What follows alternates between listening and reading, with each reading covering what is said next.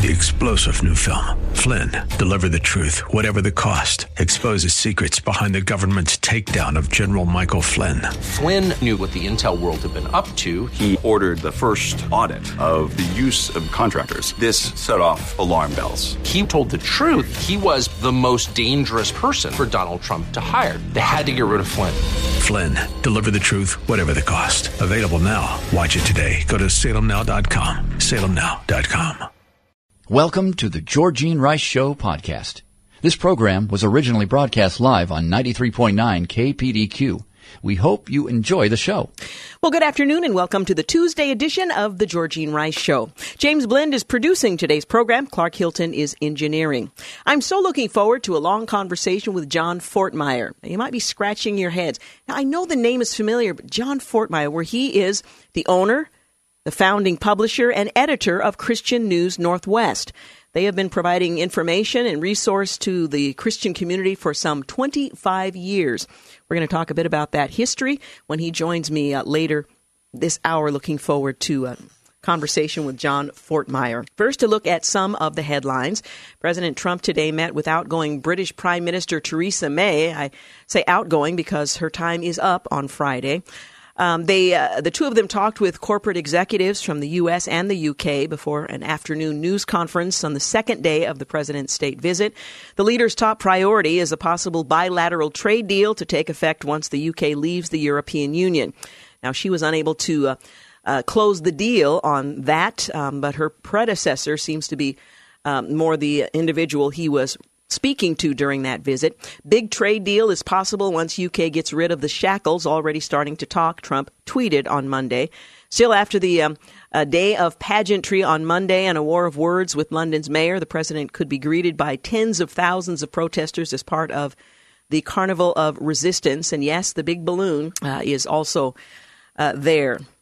And the Dems led, uh, the Democrat led House is uh, set to vote next week on whether to hold Attorney General William Barr and former White House counsel Don McGahn in contempt of court for failing to comply with congressional uh, requests for information, subpoenas, in other words. House Majority Leader Steny Hoyer announced earlier today. Republicans repeatedly have countered that federal law protecting secretive grand jury information would prevent Barr from turning over special counsel Robert Mueller's report in its entirety.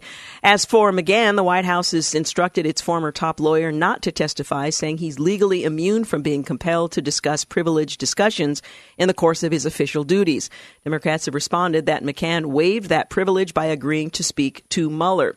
Well, one day after the uh, Democrat led House announced it would vote next week, um, uh, to hold uh, the, the pair in contempt, the Justice Department is firing back, revealing publicly that Democrats themselves acknowledged in May that their subpoena for special counsel Robert Mueller's files is unworkably overbroad. And that's apparently a quote. In a letter to House Judiciary Committee Chairman uh, Jerry Nadler, the department said Tuesday it was prepared to resume negotiations with the committee regarding accommodation of its narrowed subpoena as long as Democrats remove the threat of an imminent vote by the House of Representatives to hold the Attorney General in contempt. The department was disappointed by the committee's abrupt termination of ongoing negotiations aimed at reaching a reasonable accommodation that respects both sides' legitimate interests regarding the materials sought. Further, the department is disappointed by news reports indicating that Democratic leaders have scheduled a contempt vote in the House of Representatives for the 11th of June. Read the letter written by Assistant Attorney General Stephen Boyd.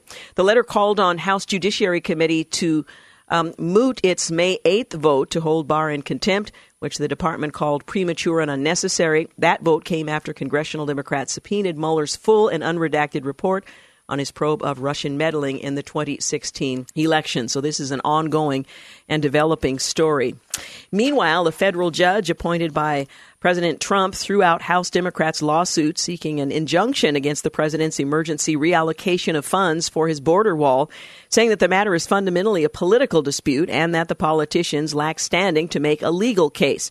The president had declared a national emergency this past February over the humanitarian crisis at the southern border, following Congress's failure to fund his border wall legislatively. House Speaker Nancy Pelosi and House Democrats then filed suit in April, charging that Trump was stealing from appropriated funds by moving $6.7 billion from other projects toward border wall construction. And Paul Manafort, the former Trump campaign chairman who was sentenced earlier this year to four years in prison for tax and bank fraud related to his work advising Ukrainian politicians, will be transferred later this week from a minimum security facility in Pennsylvania to New York City's Rikers Island. A source close to Manafort is uh, reporting. Rikers Island has been the infamous temporary home of some of the most high profile violent criminals in the city, including David Berkowitz, son of Sam, Mark David Chapman, the man who killed John Lennon. Manafort will be held in solitary confinement for his own protection, the source said. The move is expected to happen as early as Thursday. We'll talk more about that and what Alan Dershowitz uh, has to say about it, and warning that we must take drastic action now to address the climate disaster facing the nation and our world. Former Vice President Joe Biden uh, unveiled a wide ranging plan to combat climate change and transform America's economy using the Green New Deal as a framework. The clear frontrunner right now in the race for the 2020 Democratic presidential nomination announced he's calling for a clean energy revolution to confront this crisis and do what America does best solve big problems with big ideas. The price tag for the proposal, named the Biden Plan for a Clean Energy Revolution and Environmental Justice, is $1.7 trillion over the next 10 years. But is Biden's plan green enough for Representative Alexandria Ocasio Cortez? Who was uh, questioned his credibility and commitment to climate change issues. Well, since then, there have been charges that he plagiarized the plan altogether. You might recall in his first bid for his party's nomination, he ended up uh, stepping aside for plagiarizing information um, again, that issue uh, still in play. And the California State Bar, that oversees discipline for all California licensed attorneys, issued a consumer alert Monday evening concerning Michael Avenatti, saying it was moving to suspend him from the practice of law because he alleged uh, his alleged conduct poses a substantial threat of harm to clients or the public. The development further accentuated Avenatti's dramatic public fall from grace as he faces numerous federal criminal charges in both California and New York courts for allegedly trying to blackmail the clothing giant Nike, impersonating a client, misappropriating client funds for personal purchases, and related matters. Um, Avenatti called the California State Bar's move nothing more than a pile-on, and that he looked forward to being exonerated. U.S. Border Patrol agents assigned to the Del Rio station apprehended a large number 116 individuals on Thursday. This is the first large group apprehended in the Del Rio sector and the first large group of uh, Africans, including nationals from Angola, Cameroon, and Congo, apprehended on the southwest border this year. So we're not just seeing folks come from uh, South America, but from other countries as well, seeing our porous border as a way in. Um, the House passed a long delayed aid bill on Monday that will send $19.1 billion to states and territories hit by flooding, wildfires, tornadoes, hurricanes, and other natural disasters in recent months. The legislation now goes to the president. The president has described the bill as great and is expected to sign it. Later, if uh, time permits, we'll talk about why Republicans opposed it because it's tethered to no funding mechanism uh, and uh, would add to the deficit.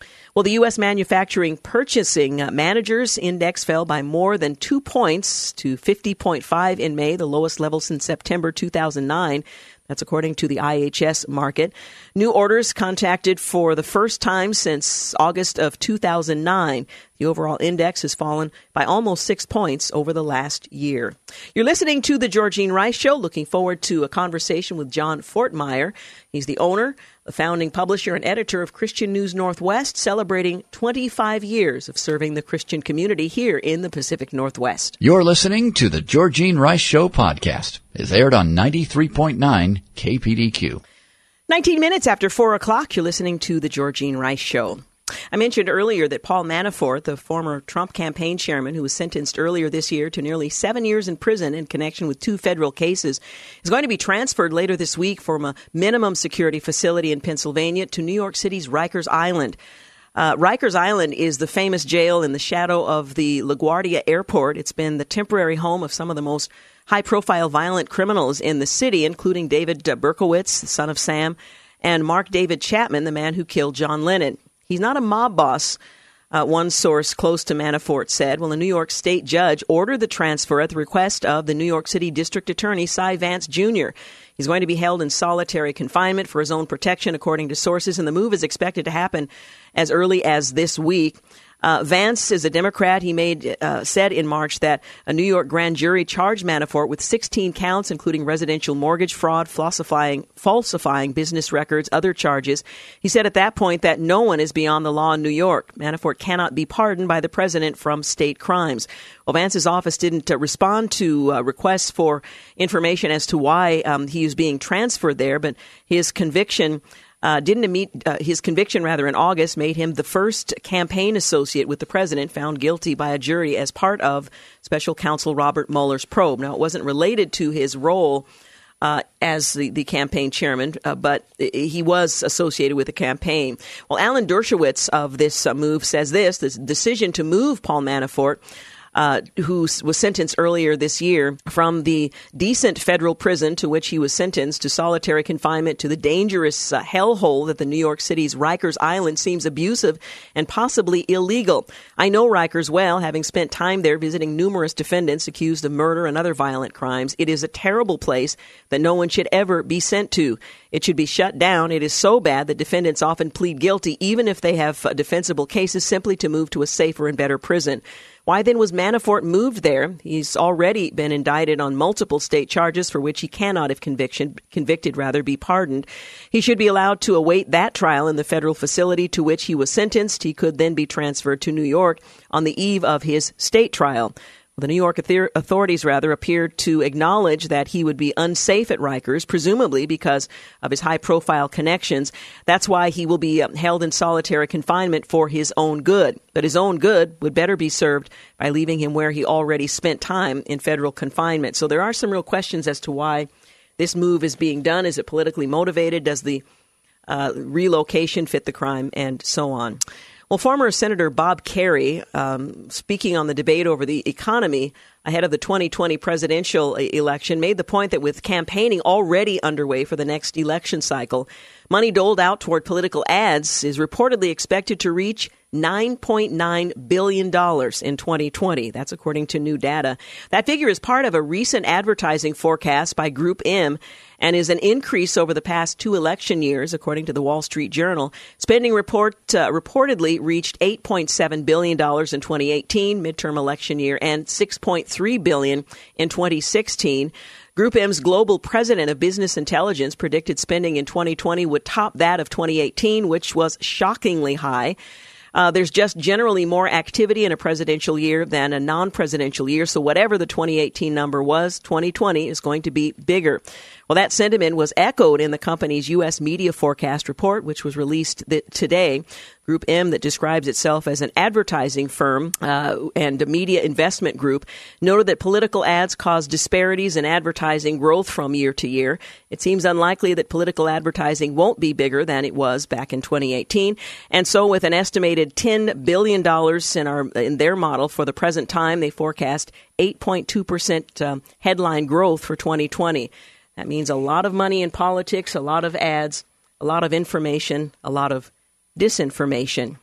Well, the $19.1 billion disaster aid bill that faced significant opposition from conservative Republicans passed the House on Monday evening as uh, suggested by a lopsided vote of 354 to 58. Only Republicans voted against the measure that included funding in the aftermath of hurricanes, wildfires, and other storms, as well as money to help Puerto Rico rebuild from hurricane damage in 2017. So why would they oppose it? The president is expected to sign the bill. House Majority Leader Steny Hoyer of Maryland, the House's number two Democrat, tweeted Monday night that he hopes Trump would sign it swiftly into law. After all, there are people on the other end in need. But here are some of the things to know about the bill that amounts to more than four times what the president previously requested to construct a wall or other barriers at the southern border. Three conservative Republicans, Chip Roy of Texas, then Thomas Massie of Kentucky, and finally John Rose of Tennessee, that was last Thursday, blocked the spending bill three separate times. Um, if the uh, Speaker of this House thought that this was a must pass legislation, the Speaker should have called a vote on this bill before sending every member of Congress on recess for 10 days, Massie said, speaking to the House Speaker. Uh, the Senate already had passed the spending bill since the House was on recess last week. A single lawmaker could object to prevent its passage. That's what happened three times. The move by the three Republicans was met with criticism from some of their own party as well as Democrats. Um, Roy said on Twitter that Congress should not attempt to pass major spending bills when members of Congress aren't even in Washington to debate and vote on the bill, especially when that bill provides no funding to address the humanitarian crisis on our border. Secondly, there was unrelated funding. The disaster relief measure also contains elements that are completely unrelated, not altogether surprising in Washington. The bill includes funding for block grants sponsored by the Department of Housing and Urban Development. Uh, something that uh, we've consistently been critical of in these bills is funding for community development block grants. It's in there. This bill has another $2.4 billion for that. We've called for this uh, grant to be eliminated in the blueprint for, uh, blueprint for balance as it's poorly targeted and there's little evidence that it is effective, so says um, uh, Mr. Bogie, who works in Heritage uh, Foundation's Grover Hermann Center for the Federal Budget. Justin Bogie is a senior policy analyst. And thirdly, the legislation doesn't include funding for a wall or other barriers along portions of the southern border, which the president has requested. It falls under the category of disaster. Senate Appropriations Chairman Richard uh, Shelby said that uh, wall funding was not a top priority for the legislation. The president said, okay, Shelby said, according to NPR. I'm sure he wanted the border wall funding, but uh, we took that um, all out and we're going to try to push that separately, which I assume will be the case at some point very soon.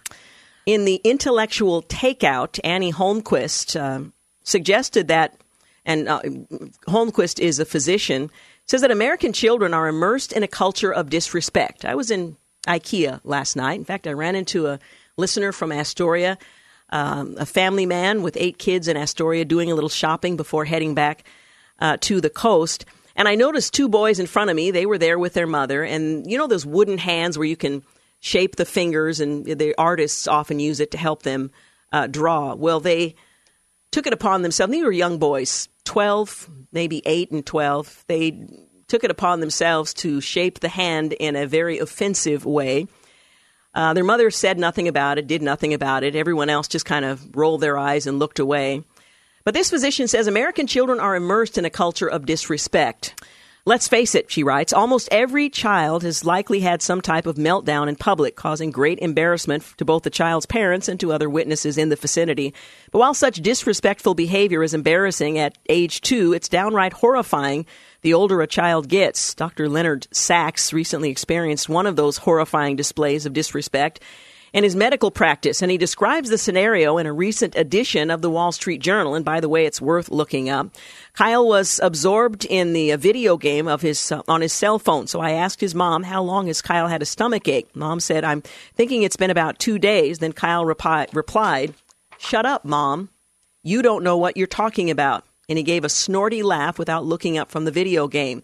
Kyle is 10 years old. I can't even begin to tell you what would have happened to me or any one of my siblings if any one of us even thought without voicing the words, shut up to my mother or father. I'm not going to go into detail. You can use your imagination, but I would not be sitting here today. Anyway, unfortunately, such behavior is no longer an anomaly, as Dr. Sax goes on to explain, and he writes, I've been a physician for 29 years. This sort of language and behavior from a 10 year old was very rare in the 80s and 90s. It would have been unusual decade ago. It is common today. America's children are immersed in a culture of disrespect for parents, for teachers, for one another. They learn it from television, even on the Disney Channel, where it's considered kind of clever to be snarky, where parents are portrayed as clueless, out of touch, or absent, and kids don't really need them. They learn it from celebrities or the internet. They learn it from social media. They teach it to one another. They wear t shirts emblazoned with slogans like, I'm not shy, I just don't like you. But while disrespectful children have become the norm, Dr. Sax has found that respect Obedient children still exist out there, respectful, I should say, largely because there are still a few parents who practice authoritative parenting. And according to Dr. Sax, it's not too late for parents to change course and start instilling respect in their children. He recommends uh, doing so in three ways. Put the family before the child. Prioritize the family. The family meal at home is more important than piling on after school extracurricular activities. Instead of boosting self esteem, teach humility. He suggests removing distractions, no screens when you're with your child. Put your cell phone away, no electronic devices at the dinner table. Teach the art of face to face conversation and draw a line in the sand and don't look back. If you're going to make a change, don't be subtle. New Year's Day is as good as any to sit down with your children and explain that there's going to be some changes in the household, changes in how we talk, how we behave, how we treat one another. New Year's Day, start of school, end of the school year, the start of summer, you decide. Americans have tried the kinder, gentler, let me be your friend approach to parenting for the last several dec- decades. If the behavior problems in schools and the heightened level of sensitivity on college campuses are any indication, this parenting approach hasn't produced the positive outcomes we were hoping for. Is it time for today's parents to reverse course and begin teaching their children to respect others first instead of their own little selves? Well, the answer to that question is a resounding yes. I would have loved to have seen the mother look at what her sons had done. Young boys, 10, 8, I'm not sure what their ages were. Seeing that it was a disrespectful and unnecessary gesture, uh, required that they go back and fix it, give them a stern look or maybe a, a word, encouraging them to respect others who were in line. And by the way, it was a very long, slow, arduous line. Didn't happen. The boys kept looking at it, looking at the adults surrounding them, snickering and laughing. That's the age we live in. Coming up next, I'm looking forward to a long conversation with John Fortmeyer. He is the owner, he's the founding publisher and editor of Christian News Northwest. They've been around for 25 years. We'll explain that whole history when we return. You're listening to the Georgine Rice Show podcast. It's aired on 93.9 KPDQ. We're back. You're listening to the Georgine Rice Show, and as promised, I'm looking forward to a conversation with John Fortmeyer. He has been a fixture in the uh, Christian community for a number of years, providing information to those of us in the Pacific Northwest, in uh, Oregon, and Southwest Washington, as the owner, the founding publisher, editor of Christian News Northwest. He is now in his 43rd consecutive year of newspapering. Um, he is uh, from the Newberg area, uh, uh, the publisher of Christian News Northwest. And before launching Christian News Northwest in 1994, which was 25 years ago, he worked 18 years as a reporter or editor at daily or weekly newspapers in Anacortes, Washington, Ontario, Portland, Astoria, uh, here in Oregon. During the initial years of the uh, newspaper Christian News Northwest, he also was director of public information at George Fox University in Newberg for seven years, a communications graduate of Seattle Pacific University. He and his wife Sandy are members of Newberg Church of the Nazarene. They have four grown children and eight grandchildren. And I'm just excited to have you here today to have a long conversation about uh, the impact of Christian News Northwest faithfully providing information and uh, resource to the Christian community in Oregon and Southwest Washington. So, first of all, congratulations. Well, thank you very much, Georgine. It, it I really appreciate you bringing me on here. I, I was, as we were talking before, before we came back on the air, uh, you had me on here to talk about the 10th anniversary 15 years ago. And it just seems like the time has Yeah. just gone like that. It's Yeah. amazing. I have to admit, though, you don't look like that much time has passed. you really need to work on aging because it just isn't fair. Well, thank you. Thank you. It depends. You should see me after t- some of my active grandsons visit. That's enough to wear anybody out, I'm sure. Yeah. Uh, you, and your um, opinion piece that appeared in this latest edition of Christian News Northwest, which I read faithfully, I look forward to it, I read it faithfully. Um, you, you write, it's definitely not 1994 anymore, folks. I can imagine that over the 25 years, uh, first of all, you were a journalist before that, but over the 25 years that you have been producing Christian News Northwest, you've seen some sweeping changes in the Christian community and certainly in the culture. Right. Um, and I, I've anticipating this question. I, I was thinking about the way the Christian community is today and and what it was years ago. You know, here in the Northwest, it's not the Bible Belt. Mm-hmm. Uh, it's not like the Southern U.S. where where uh, you know it's almost expected that you'll go to church and, and such. Um, I've it seems like I've heard that here in the Portland area, the estimate, and you can correct me if you know differently, Georgine, that the the estimated size of the evangelical community here is like 300,000 people or so. I, I, I don't remember where I heard that. But um, um, is, is, you know, our newspaper specifically serves the evangelical Christian community. Always has been designed that way. Um, and is, is the evangelical community the same as it was uh, back in 94? I get concerned because I, I, I particularly George Barna surveys all seem to concern me sometimes because the results he comes up with are troubling sometimes. And I get concerned about um, there seems to be a, a greater, greater lack of Bible literacy where the average Christian, professing Christian, uh, is not as cognizant as they once were about you know some of the basic what are, what are traditional values and and the path that, that maybe they should should take as they pursue their own Christian walk. And you know, I'd have to do a deep survey of a lot of people to find out if some of the attitudes and beliefs are the same today as they were 25 years ago. But I, I just have a little concern about that.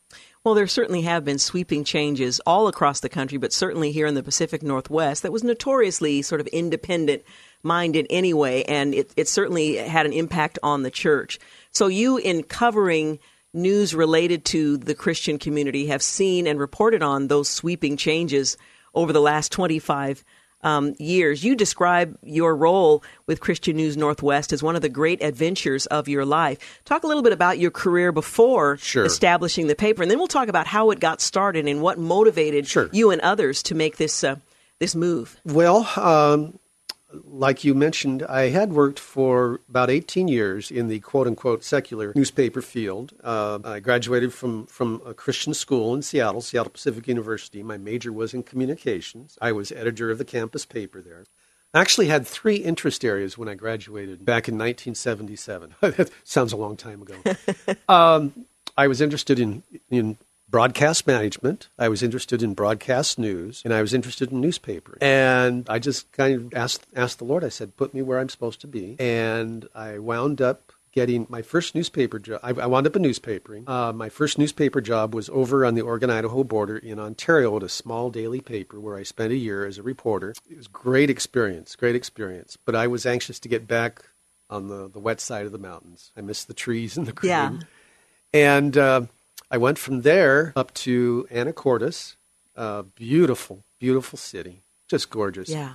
Thought I'd died and gone to heaven. Uh, and I was editor of the weekly newspaper there, which was tied in with the, the nearby daily in Mount Vernon. And I spent uh, seven years there. And then I spent eight years in Astoria working uh, for the uh, small daily there. Um, first as a reporter and then as a copy editor and then as an associate editor. And then um, I was offered, and, and, this is a very interesting chapter in, in my history. Uh, I was offered a position. I, I, had a desire to work in a uh, news environment that perhaps reflected some of my beliefs and concerns. And there was, you may remember this, Georgine, there was an attempt back in 1993 at a statewide weekly newspaper with more of a conservative slant. It was called the Oregon News Leader. And I got selected as editor for that, but that only lasted a short time because um, uh, it was undercapitalized from the start, and there were uh, it, it, got politicized and scared away some advertising. And so uh, at that time, uh, my wife and I we'd moved to Newberg, where we still live today.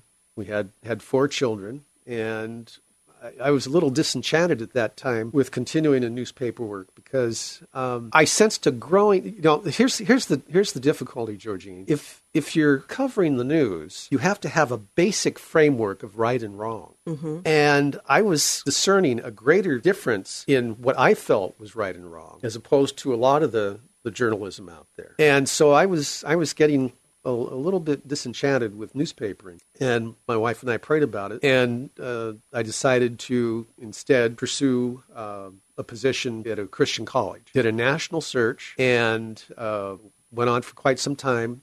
And there were no openings, although they did like my background. But after some time, a, a small part time position opened up at what used to be Western Evangelical Seminary, not to be confused with Western Seminary, Western Evangelical Seminary. And shortly after I arrived, and that was to do public relations and such. And that opened up an opportunity uh, at George Fox because about with uh, less than a year after I started working at the seminary, that seminary merged with George Fox College to create George Fox University, and that that opened up uh, a position at the Newberg campus for me.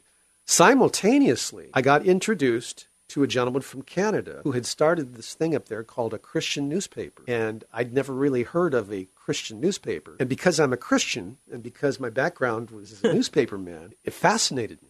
Now, I'm going to stop you there because we're going to take a break in just a moment. But before we do, I want to ask you something you said early on. uh, you said that when you had finished your college education, I think this is important because we have lots of young people listening who are at that crossroads. You had three areas of interest, and you prayed and said, Lord, you direct me in the, the area that you would have me go. Right. How, how important was submitting to God's will and seeking His direction in setting the course that would be the course for the rest of your life? Well, it's very important. I mean, for everyone, if if they're serious about wanting to have a meaningful career, it's it's very important. Uh, I mean, you who knows us better than our Creator, and and to to ask His guidance in pursuing a career path, I think I think makes sense. Yeah, that sounds like a wise approach. We're going to pick up the story where we left off in just a moment. Again, talking with John Fortmeyer. So delighted and honored to have you with us in studio, celebrating 25 years of Christian News Northwest. We'll be back in a moment. You're listening to The Georgine Rice Show. You're listening to The Georgine Rice Show podcast. It's aired on 93.9 KPDQ. We're back 51 minutes after 4 o'clock. You're listening to The Georgine Rice Show. I have John Fortmeyer right here in studio. Now, you may know his name, you may see his face occasionally on the, in the paper, or you may see him at an event because he's virtually everywhere covering everything that's happening in order to report in Christian News Northwest. But I'm delighted to have him here in studio to just talk about and reminisce a little bit over the past 25 years. Now, just before the break, we were talking about uh, the fact that it had come to your attention in Canada that they were in the process of developing a Christian newspaper. And while today, the 21st century, it doesn't sound like that innovative, at the time, this was this was a first. This particular, when I first heard about this this Christian newspaper up in Canada, it had been going for several years. There was in the uh, 80s and early 90s quite a proliferation across the U.S. and Canada of these Christian newspapers. And and like I said, when I when I first heard about them, I thought, well, that's that's uh, very intriguing. And I met this gentleman from Canada. His name was Lloyd Mackey. Actually. Uh, uh, he, I was referred to him uh, by folks. There, there used to be kind of a clearinghouse here in the Portland area called Mission Portland mm-hmm. for the evangelical yes. activities, and they had suggested that I, I meet this gentleman and a delightful, delightful uh, man, and uh, he liked my background and he asked me, uh, well, is Portland being served by a Christian newspaper? I said, not that I know of. He said, well, would you like to try starting one? And not knowing any better, I said, okay. and the rest is history. Uh, in June of night, uh, this gentleman came down for two months to help us uh, get the paper started. And we started it on borrowed equipment in Lake Oswego. Uh, a wonderful gentleman named Carl Townsend uh, made some, some equipment available to us, and we – we launched the newspaper in June of 1994, uh, a very humble eight page uh, paper, and uh, started spreading it around to about 300 churches, and the rest is history. Now, you would assume that uh, a new uh, newspaper that caters to the Christian community would be readily embraced and accepted by churches. Um, there was a bit of a rough go in the beginning. Well, uh, it depends on, on what kind of church. You know, uh, those who analyze the religious community uh, tend to categorize churches in different ways. You have the more mainline denominations um, that uh, some, you know, I could I could identify some of them. Um, uh, some some Lutheran churches, some Presbyterian, some Baptist. Uh, the Congregational churches, United Church of Christ, et cetera, et cetera.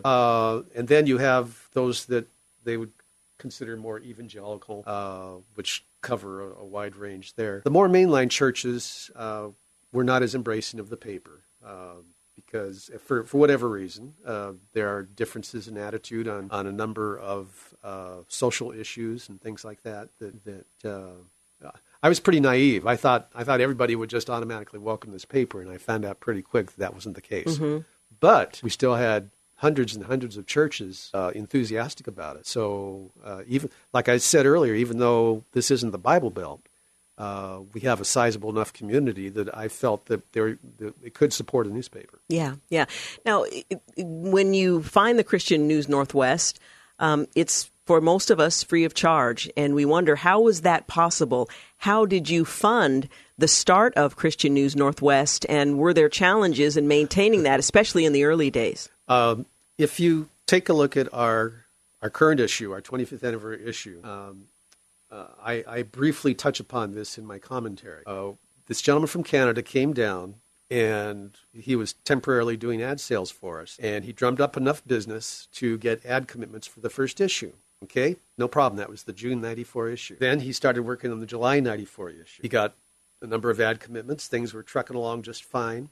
And then just a few days before we were supposed to go to press with it, for really unexplainable reasons, these advertisers, one after another, independently said, uh, Sorry, we can't do an ad after all. And uh, we were down to just nothing. And I was feeling pretty dis- disheartened about that because we needed this ad revenue to keep things going. So I went back to Newberg, and there was a prayer meeting going on at the church we were attending at that time. And I walked in and I said, uh, and, and these, these friends of ours, they knew that I was in the process of launching this. And uh, I said, I need a miracle here. If we don't get some ad commitments here in the next two days or so, there won't be a, a second issue of this paper. So we prayed. And like I wrote in the commentary, I'd like to say we got, you know, a whole bunch of, of ad commitments. We didn't, but we got one ad that was large enough, just enough revenue because of that ad that we were able to keep the machinery going. And then by the third issue, things started to increase from there and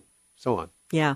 You uh, point out that 299 monthly editions later, the rest is history. That's and right. each month we can look forward to and find Christian News Northwest available with uh, current information for the Christian community in our area in Oregon and Southwest Washington.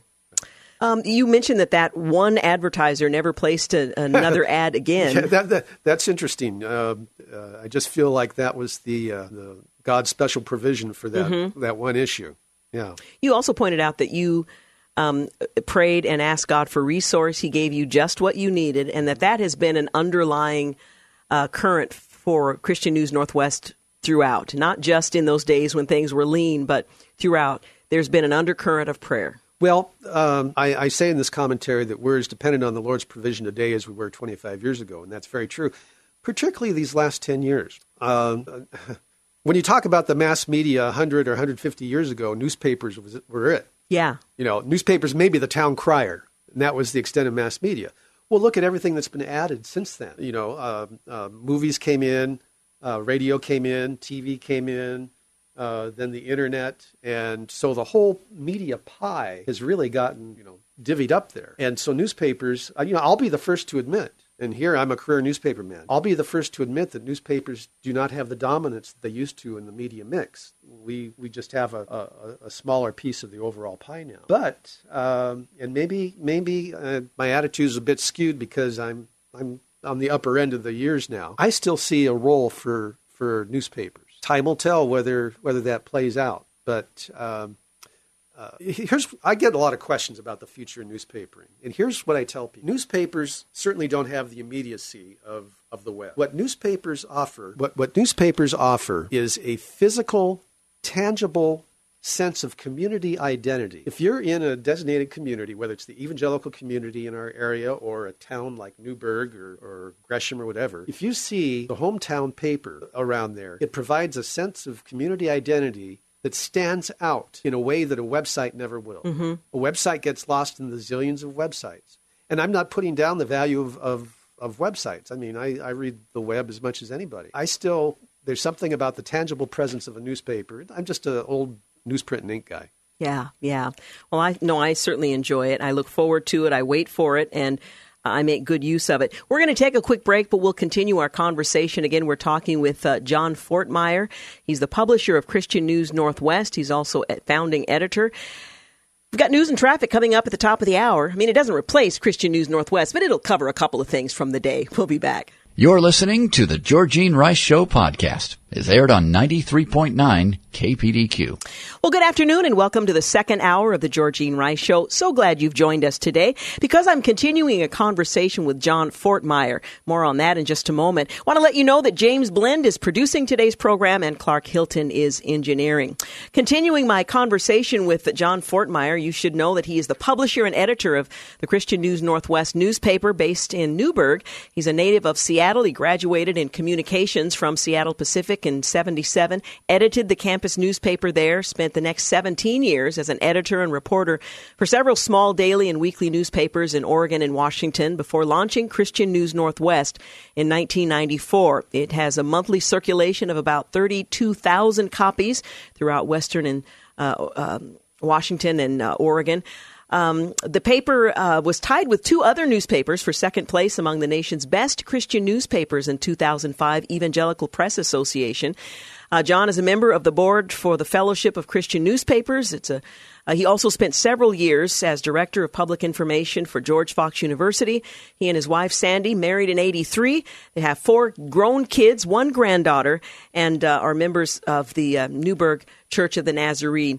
Um, Christian News Northwest is celebrating 25 years of faithful service to the Christian community, and we are just celebrating along with them and just honoring you, John, for your fortitude in uh, continuing to provide great information through Christian News Northwest all of these uh, these years. Well, thank you, Georgine. You, you've you've always been a, a, great friend to, to me and to our operation. As an example of, of how things change over the years, I, I think some of the information you had there might be a bit dated because you mentioned the one granddaughter. We now have eight grandkids. So. Oh my goodness.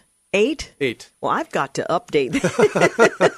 I've got seven grandkids mad at me right about now. well, congratulations yeah. uh, for that.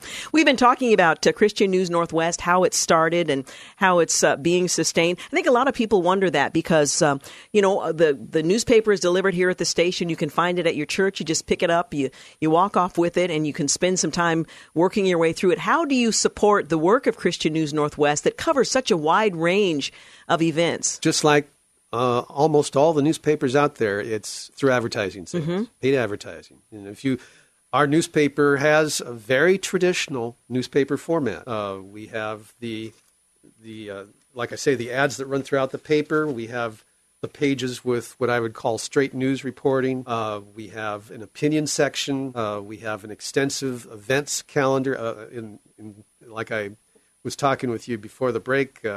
Um, very, very extensive events calendar because we really try to keep up on everything that's happening within our circulation area here. Uh, we have uh, uh, classified ads. We have uh, features like a, a, call, a focus on the family column and a monthly cartoon. You know, it's just a, and it feels like a good old fashioned newspaper yeah. when you pick it up. Yeah, I like that newsprint feel and you open it up and you know right. spread it wide and right. have an opportunity uh, to read now christian news northwest isn't the only newspaper that has attempted to inform the christian community over the years christian uh, news northwest is the only one still standing but there's a history of others who have made the effort this this absolutely humbles me and amazes um, in the 25 years that we've been publishing this newspaper within our circulation area of Western and Central Oregon and Southwest Washington, there have been 14 other attempts at a Christian newspaper or magazine. Now, uh, some of them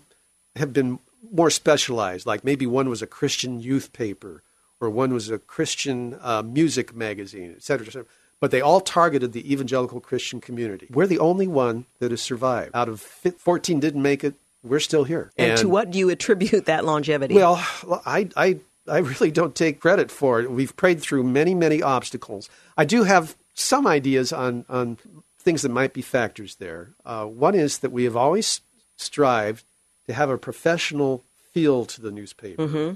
uh, to have it attractively laid out, and and to uh, it's not inflammatory in tone. We try to be even keeled in the way we report Now, do we have a bias? Yes, we do have a bias in that we we look at things from the evangelical perspective. But we try to keep the opinion in the opinion section, and we we try to be fair in our coverage. And I, I think it's it's allowed a a level of trust to develop that really encouraged uh, the paper to survive. Yeah, a newspaper without an agenda, but to inform, edify, and report. Right. Now, when I think of Christian News Northwest, I think of John Fortmeyer. If I'm at an event, I look up and there's John Fortmeyer. What kind of a team do you have that works on producing the paper that comes out once a month. Every um, every newspaper these past ten years, uh, because of the the increased competition from other media sources, primarily the internet, has had to trim its staff back. Um, in our case, uh, we have a part time production person who assists me on on some of the, the layout things. Uh, aside from that, I do most everything. Uh, but you know that's not a that's not a hardship because there is such a huge flow of information because of email. Mm-hmm. E- email revolutionized newspaper, and because of the flow of information that comes in. And uh, the challenge is to fit in even a portion of the news that you get. Yeah, yeah, sorting through what to what to post, what not to post, when to uh, post it, and so on. Now, one of the things you don't do is uh, personally distribute the newspaper, and one of the things you did in your um, your uh, piece is you praise those who actually, the wonderful people who actually distribute Christian News Northwest uh, every month. How does that happen? You mean you produce the paper, but it's one thing to have stacks of newspapers sitting in an office. It's another to get them to where they need to be. Actually, I, I do st- still uh, a small amount of the distribution. Um, excuse me, I need to take a sip of water here. I'm fighting those allergies that are out Yes. there right now, Georgine. Um, we have a team of about a dozen people who get out there and just physically distribute the paper for us. And they are so dedicated. And our best distributors are often senior citizens because they have the time and the inclination to do something that they consider meaningful. Yeah, yeah. What would you say is the primary um, purpose of Christian News Northwest? What what do you hope to accomplish by producing a newspaper every month? I want to make sure that the, the evangelical community is well informed um, on things like religious freedom issues. Uh, comparing the way things were 25 years ago with the way they are now, religious freedom issues are are paramount. We have to we have to keep on top of that, and that's why you'll find a lot of information in our paper when it comes to to issues of religious freedom. We also just want to generally encourage and inform the community with good stories about the great things that are happening in ministry. We're going to take a quick break, but we'll continue our conversation. In fact, we'll conclude our conversation coming up in our next segment. Again, talking with John Fortmeyer. He is the owner, the publisher, the editor of Christian News Northwest that has served served us well for the last 25 years. It's hard to believe it's been that long, but uh, I'm so grateful for your consistent service uh, to us all. Quick break. You're listening to The Georgine Rice Show, and we'll be back. You're listening to the Georgine Rice Show podcast. It's aired on 93.9 KPDQ. We're back. You're listening to the Georgine Rice Show, and I'm continuing my conversation with John Fortmeyer. He's the owner, the founding publisher, and editor of Christian News Northwest. They're celebrating their 25th year of publication here in Oregon and Southwest Washington. When you look back over the last 25 years, is it is difficult to believe, um, as I would imagine, that for 25 years um, this uh, newspaper has informed uh, the Christian community uh, as consistently as it has? Well, as you might imagine, Georgine, I've got. Uh, when I arrived here, I was talking with your very friendly receptionist out there, uh, uh, young lady there, and trying to describe to her what these 25 years are like. And uh, and I've got literally thousands of memories because we've had thousands of stories in this paper about how God is working in our region. And uh, it's been, I can truly say that uh, as challenging as it has been, these past 25 years doing this paper have been far more meaningful than the 18 years of secular newspaper work that I did, which I enjoyed, but, but this, is, this has really been most meaningful. Yeah, and it really began for those who are just joining us. It began as a young man graduating from um, Seattle Pacific and saying to God, "These are three things that I'm interested in. You order my steps. You guide me. You lead me in the direction that you would have me to go." And that is such a wise prayer for a young man. Uh, to pray, and you could not have imagined then the circuitous route that No. would lead you ultimately to a 25th anniversary of a Christian newspaper that has reached um, thousands and thousands of Oregonians and Washingtonians. Well, I, when you know when I graduated from college, there really wasn't such a thing as a Christian newspaper. Cer- certainly, there was Christian radio, but uh, the concept of taking taking a newspaper and and making it uh, oriented toward the Christian community was was really not much in, in vogue yet. I mentioned um, earlier in the column you uh, wrote in Christian News Northwest, the latest edition, you say that Christian News Northwest has been one of the great adventures of your life. In terms of your personal faith, how has th- uh, this impacted uh, your relationship with the Lord, your understanding of His provision, and His call on your life? But when you attempt to do something that, uh, and, and from the outset, there were there were a number of people that were skeptical that this thing would would fly. Uh, but when you attempt to do something that that you feel is a calling, uh, and you just place it before God, and you say, uh, as as the challenges come up, which they will, uh, when you just say, Lord, Your will be done. It's up to you uh, whether or not this venture continues, uh, and and you see the answers to to prayer. First, let me just, just give one example. Um, I talked a, a few moments ago about our network of distributors. Well, they are terrific folks, but each of them can't do it forever, and you know, uh, with all the routes we have, there's a pretty constant need to find new people. Mm-hmm. I desperately needed a distributor in Clark County several years ago. I, I just had no leads whatsoever. And I had no time to pursue any leads like that. Out of the blue, out of the blue, I get a call from a business owner in Clark County who'd heard about the paper, asked, uh, wanted information on it, asked how she could get it delivered to her to her uh, place of business, and I ex- explained that uh, we were. I meant I happened to casually mention that we were looking for a distributor, and she said, "I'll do it." and I mean, it was it was it just exactly the the need being met when it needed to be met, Mm. and uh, I just just little things like that that happen over and over and over. You mentioned earlier in our conversation and also in the column that you are as dependent on the Lord's provision today as you were back in 1994, and that has undergirded the work of Christian News Northwest from the very beginning. That's that's correct. Uh, we've always sought to have what we do properly represent the Lord, and in order for that to happen, uh, we needed to let Him sustain it. What do you see uh, as the future of a Christian newspaper like this moving forward? We're in the 21st century, newspapers of various kinds, and we talked about this uh, a little bit a few moments ago. Various uh, newspapers are, are, for lack of a better word, are dying. Uh, this niche newspaper has continued to thrive. Do you see this as a medium moving into the future uh, that gives the Christian community a sense of, um, of of togetherness, if you will, of uniformity, a better sense of shared identity and purpose? Well, from my you know my perspective is is definitely biased. I think there's a need for this kind of paper for the evangelical community to continue, and uh, time will tell. Uh, you know, uh, years from now, whether whether it still does. Uh, as I mentioned earlier, I still see a role for newspapers um, because we provide. News that they're, uh, that our readers are unlikely to get anywhere else. As long as that need is being met, uh, I think I think there's a, a good chance that that a paper like ours that serves a very specific niche can continue. will continue. Now, during the course of 25 years, there have been stories that have been unflattering to the Christian community, that are controversial in terms of their content. How challenging has it been to be true to your, your core in reporting on events that, um, again, uh, highlight the uh, the fall, perhaps, of, of members of the Christian community, or uh, times when we have not uh, responded as well as we ought in various areas? I can affirm that the stories that I least enjoy putting in the paper are the ones that, that involve real failings on the part of, of, of self self proclaimed followers of Christ. An example would be, and and we've had, from my perspective, too many stories like this about, for example, problems within churches where uh, maybe a, a child has been the victim of a, a sexual abuse situation. I have pleaded more than once. I have pleaded editorially in the opinion section, that, which is where we, we keep the opinion.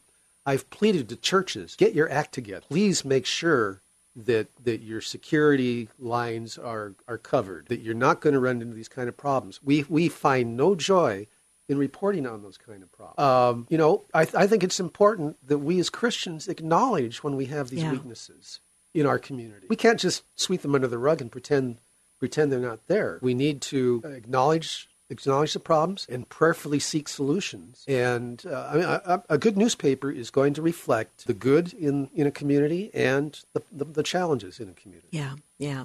Now, I don't want to assume that all of our listeners are familiar with Christian News Northwest or nor with, know where they can find a copy. Again, it comes out uh, every month at the beginning of the month, if I'm not mistaken. Or um, what's the best way for listeners who maybe haven't had access uh, to find Christian News Northwest? Well, we distribute at about 1,900 locations uh, from Clark County all the way down to Eugene, Springfield, from parts of the coast all the way over to Central Oregon. So if they're within that area, and uh, if a church is is evangelical in its orientation, there's a good chance that it will have our paper. But if if they have a, a problem finding the paper, just email us or phone us, and we will we will do everything we can to find a, a local uh, distribution point. And of course, the paper is also available for home subscription for twenty five dollars a year.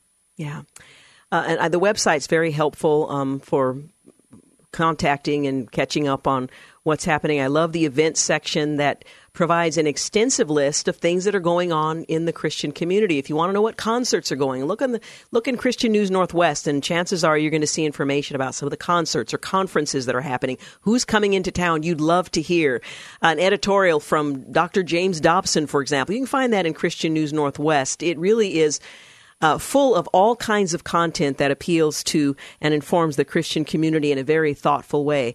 And uh, John, once again, I just want to say congratulations on 25 years. I'm looking forward to the next 25. I fully expect I'll be reading it from the nursing home that I'll find myself in another year or two. And uh, just maybe, want to maybe thank we'll you. need to put out a large print edition. I don't know. Either that or I'll get a magnifying glass.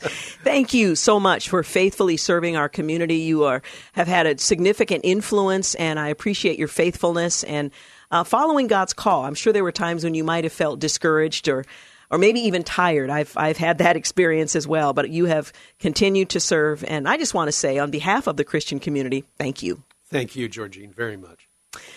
Again, John Fortmeyer. We're going to take a quick break, but we'll be back. You're listening to The Georgine Rice Show. You're listening to the Georgine Rice Show podcast. It's aired on 93.9 KPDQ. Welcome back. You're listening to The Georgine Rice Show on this beautiful Tuesday afternoon, which may fade into cooler weather tomorrow. We'll tell you more about that in just a moment. Well, Kyron Horman's mother talked about developments in the case of her missing son and announced that she's writing a new book about him during an emotional press conference that was held earlier today. Desiree Young talked about developments in the case. She announced that she's writing this new book about her missing son during an emotional uh, press conference. Every time I see his face, my heart just sinks. Uh, and I know that Kyron Horman isn't the only missing child in America, but he was a local boy. We are, for the most part, familiar with the details of his uh, of his story and um, people who have been considered suspects in it. The fact that he's never been found, uh, they don't know what happened. It just breaks your heart. Desiree Young spoke at Tualatin Valley Fire and Rescue Station number 72 here in Portland uh, today. The nine year anniversary of uh, Kyron's disappearance from Skyline Elementary School in Portland uh, falls on today. He was seven at the time when he disappeared. It was the 4th of June in 2010. He's never been found, but investigators say the case is active and ongoing.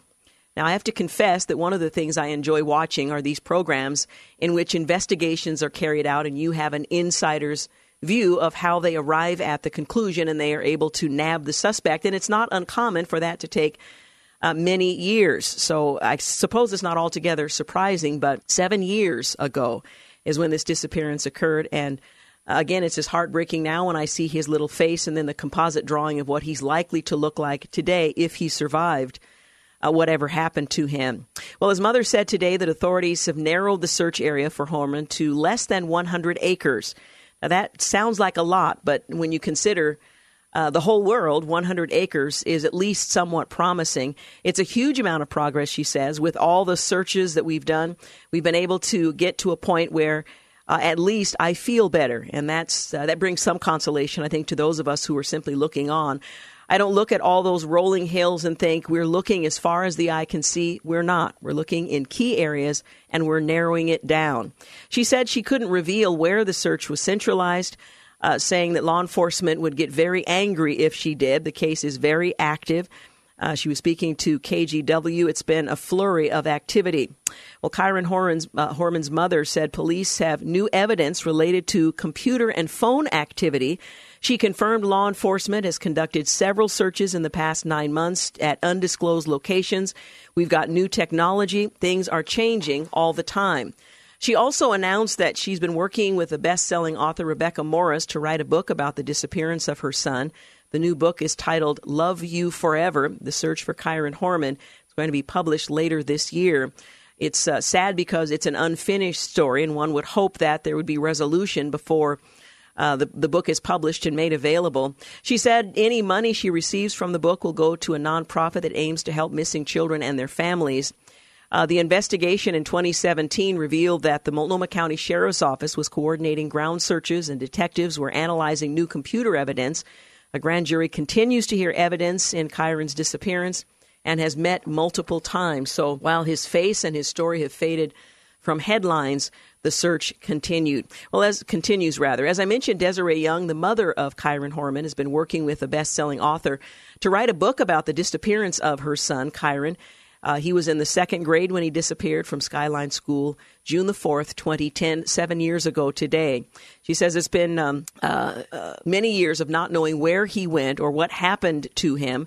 The Kyron Horman case has been uh, one of the most scrutinized and obsessed over cases in Oregon history. Nine years ago, I guess he was seven and it was nine years ago. I may have transposed those numbers. But nine years ago, Kyron was uh, last seen by his family, and we still don't know what happened to him. Nobody has ever been charged with a crime related to his disappearance, although there's been uh, talk of some suspects, uh, primarily his um, stepmother, or at least his father's girlfriend. Well, the new book titled Love You Forever The Search for Kyron Horman is written by true crime author Rebecca Morris. It will be published uh, this year.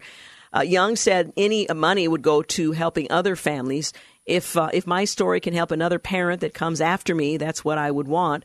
She says the title of the upcoming book was inspired by Kyron's favorite bedtime story, Love You Forever.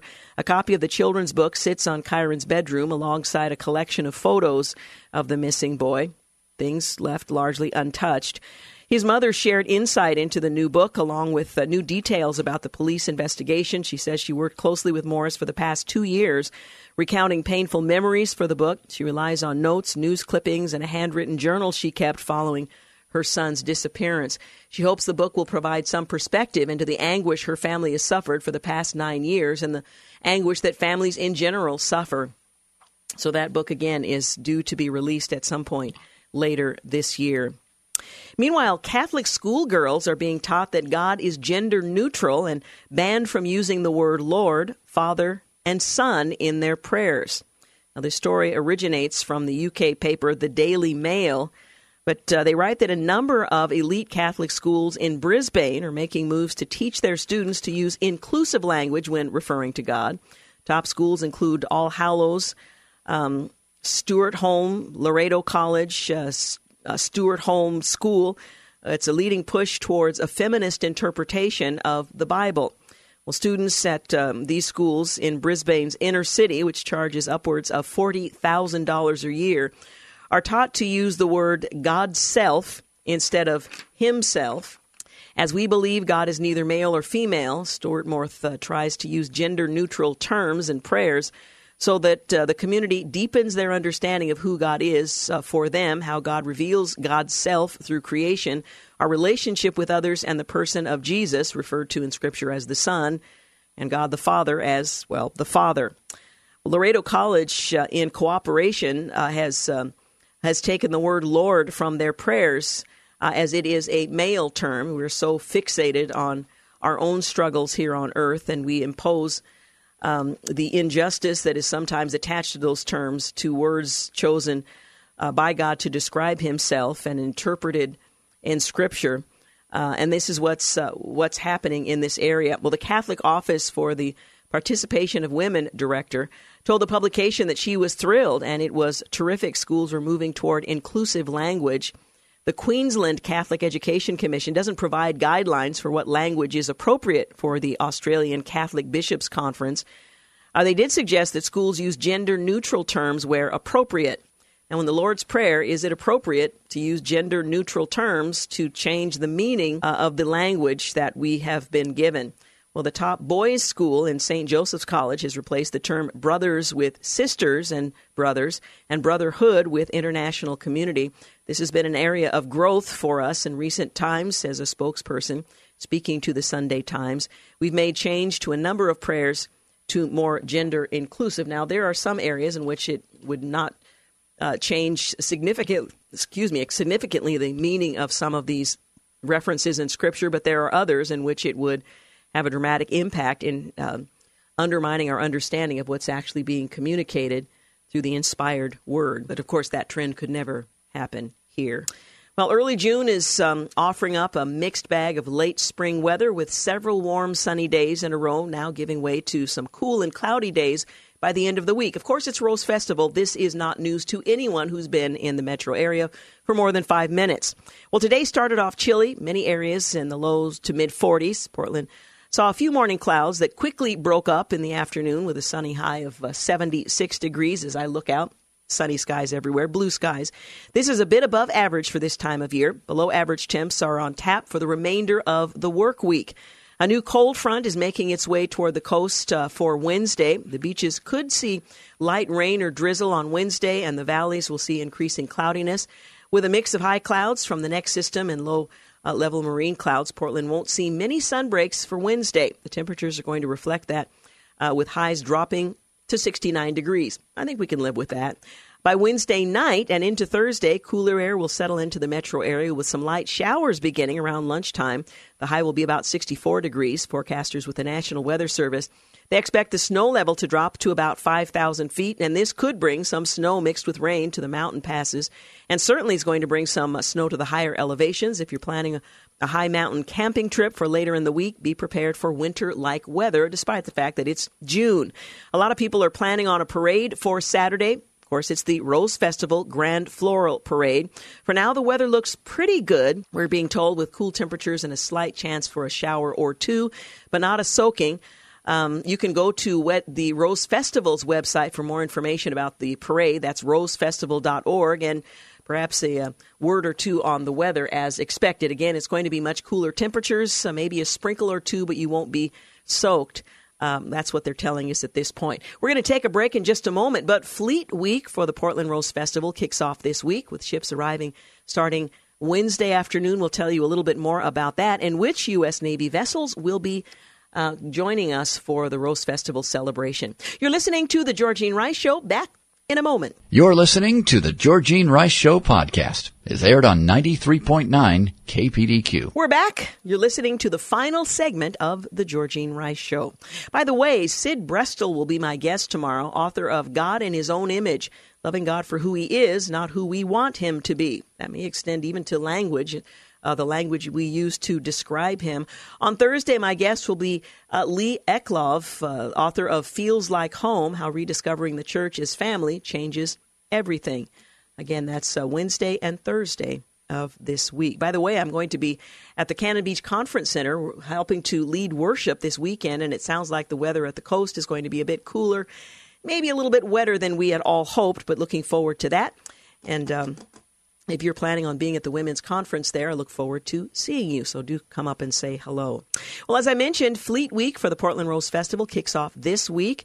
Ships are arriving starting tomorrow afternoon. Ships from the United States Navy, United States Coast Guard, and Royal Canadian Navy are going to dock at Tom McCall Waterfront Park, as is the case every year at Rose Festival. Ships are scheduled to arrive between 3 and 5 p.m. on Wednesday. And on Thursday, ships will depart from 7 a.m. to 10 a.m. on Monday, June the 10th. Times are subject to change and some shifting, but be aware if uh, that uh, influences your commute. Well, since the first Rose Festival back in 1907, visiting ships and even submarines have been coming to Portland. It's always been a chance for the public to recognize and thank active military personnel and veterans, especially those who come to the Rose City by sea. There are opportunities to tour the ships, to meet the sailors who brought them there. Uh, tours are limited and on a first come, first served basis. More details can be found at the Portland Rose Festival's Fleet Week website. As always, uh, drivers will experience some major traffic impacts as bridge lifts for the Broadway, Steel, and Burnside bridges occur during commuting hours in the Portland area. And bridges could be impacted as ships come in between 2 to 4 p.m. on Wednesday and Thursday. On Sunday and Monday, as ships depart, bridges could be impacted uh, between 7:45 a.m. and 9:30 a.m. on Sunday and between 7:45 a.m. and 9 a.m. on Monday. Commuters should plan accordingly. A partial list of the ships that are coming to the uh, Portland area from the U.S. Navy. Ships um, names are not yet available for them, but the U.S. Coast Guard. We knew the uh, USCGC Bluebell, uh, the Steadfast, the Swordfish, and Ironwood. That's uh, a decommissioned training vessel. And then from the Royal Canadian Navy, the HMS, or I should say HMCS Nanaimo and the HMCS Edmonton will also be docked on the Portland waterfront. So look forward to seeing them and um, enjoying the company of these seamen when they come into the Portland area. Well, this week, President Donald Trump is in Europe to honor the 75th anniversary of Operation Overlord's D Day. In fact, that's one of the reasons he is only the third U.S. president that's been invited for a state visit to the UK to mark that occasion. Well, the great sacrifices and victories of that campaign receive attention for obvious reasons. It falls, by the way, on my birthday, and so D Day has always been something of a special day to me. Now, it's different year, of course. I'm not quite that old but it is a special day. Adolf Hitler's regime, through the Holocaust and other oppressions, became a synonym of evil at the time, and D Day marked the beginning of his end.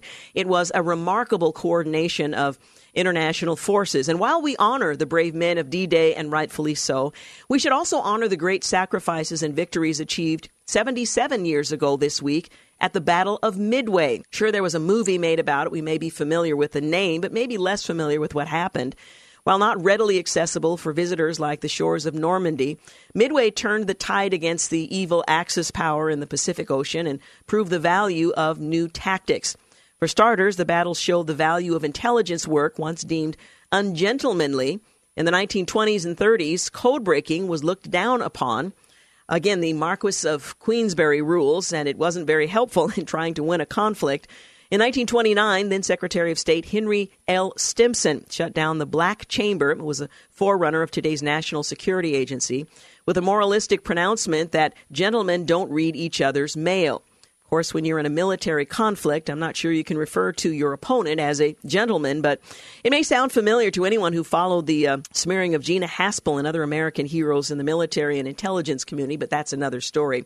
Well, the reason America had a a fighting chance at Midway was because of the heroic work of Joe Rochefort, uh, who broke Japanese naval codes and was uh, reading their mail. That brought Admiral Chester Nimitz enough time to uh, not only send reinforcements to Midway, but to also come up with a navy to ambush the Japanese who had hoped to ambush American carriers rushing to Midway's defense. But that's not the only reason we should remember Midway. The battle was a near uh, run thing, particularly um, because American forces had been caught by surprise at Pearl Harbor, but also because of decades of neglect. The two ocean navy, coming from legislation passed in 1938 and 1940, was mostly still under construction. American faith in the arms control agreements of the 1921 Washington Naval Treaty and the 1930 London Naval Treaty proved to be wrongly placed. Well, the Marines were also building up, but had already fought with legendary courage at Wake Island being hung out to dry by the McClellan esque duo of Frank Jack um, Fletcher and William Pye. It was at Midway, where the United States Navy, already hit with devastating losses and crippled by unilateral adherence to arms control treaties, that a potential adversary flouted, managed to turn the tide. Much is made of the five minutes where SBD Dauntless dive bombers fatally wounded three Japanese carriers, but that was made possible by the earlier string of attacks by torpedo planes, including Torpedo Squadron 8, which suffered the loss of all but one of the personnel who carried out its attack. Well, when the Battle of Midway was over, the Japanese Navy had lost four aircraft carriers. Um, along with a with heavy cruiser Mikuma, the United States Navy had lost the carrier Yorktown and the destroyer Hammond. It shifted the balance of power in the Pacific and halted the advances of the Japanese uh, military.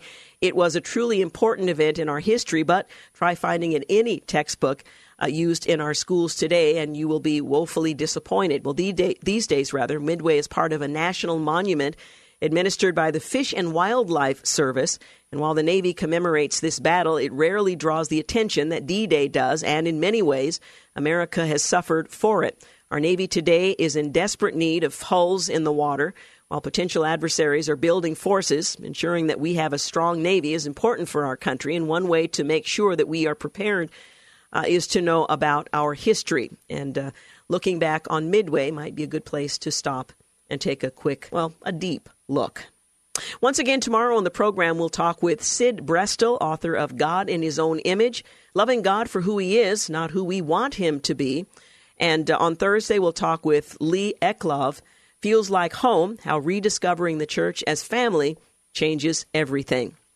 Want to thank James Blend for producing today's program, Clark Hilton for engineering, and thank you for making the Georgine Rice Show part of your day. As for me, I'm on my way to my great niece, I guess she's my grand niece's kindergarten graduation from Southwest Christian School. Very proud of my little niece, Anaya. That's where you'll find me and my family this evening. Have a good night. And congratulations, Anaya. Thanks for listening to the Georgine Rice Show podcast. If you'd like to download a podcast of the show or would like more information on today's guests, please visit the show at kpdq.com or on Facebook. Follow the show on Twitter at grice show and like us on Facebook. And join us live every weekday at 4 for more critical thinking for critical times on 93.9 KPDQ. Three star general Michael J. Flynn, head of the Pentagon Intelligence Agency, knew all the government's dirty secrets. He was one of the most respected generals in the military. Flynn knew what the intel world had been up to. He understood its funding. He ordered the first audit of the use of contractors. This set off alarm bells. The explosive new documentary, Flynn, Deliver the Truth, Whatever the Cost, uncovers the facts behind this scandal. Flynn told the truth. He was the most dangerous person for Donald Trump to hire. I find out the worst enemy that I'm going to face in my life is right here in America. They took my assessment and they wanted me to change it. And I was like, I'm not changing it. They had to get rid of Flynn. With in depth interviews, archival footage, and never before seen personal records of the man behind the headlines. I just felt like I was drowning. Flynn, deliver the truth, whatever the cost. Available now. Watch it today. Go to salemnow.com. Salemnow.com.